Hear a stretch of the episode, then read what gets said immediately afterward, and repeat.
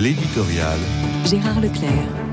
Il m'est souvent arrivé dans cette chronique de citer Jacques Julliard, dont le carnet publié chaque premier lundi du mois dans le Figaro mettait toujours une source d'inspiration.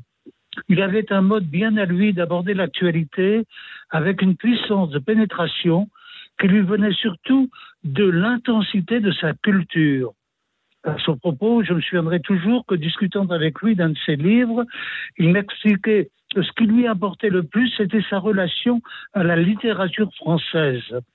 On sait pourtant que sa vocation d'historien et sa pratique de militant syndical le portaient d'abord à l'analyse politique et aux confrontations idéologiques, mais cela n'avait pas de prix au regard de son attachement à nos grands écrivains ce n'était pas principalement par goût esthétique, quoique le sens de la beauté de notre langue comptait dans l'expression de la pensée. C'était parce que nos grands écrivains exprimaient au plus haut point ce qu'il y avait de plus essentiel de notre humanité. Là-dessus, il était en profonde harmonie avec son épouse, Suzanne Julliard, auteur d'une magnifique anthologie de la prose française, qui faisait suite d'ailleurs à une anthologie de la poésie française. Parmi les auteurs de prédilection de Jacques Julliard, il y avait ceux qui avaient marqué le XXe siècle de façon indélébile.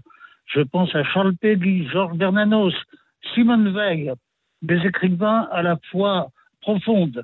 Ils partageaient cette foi. Et c'est à mon sens le secret de tout, et notamment l'explication de son évolution de ces dernières années. On pouvait le traiter de néo-réactionnaire, il n'en avait cure car il n'avait jamais été que fidèle à ses convictions de fond. Ce n'est pas lui qui avait changé, c'est l'époque qui avait trahi, et lui n'était pas à la remorque des modes et des slogans parce que c'était un homme libre.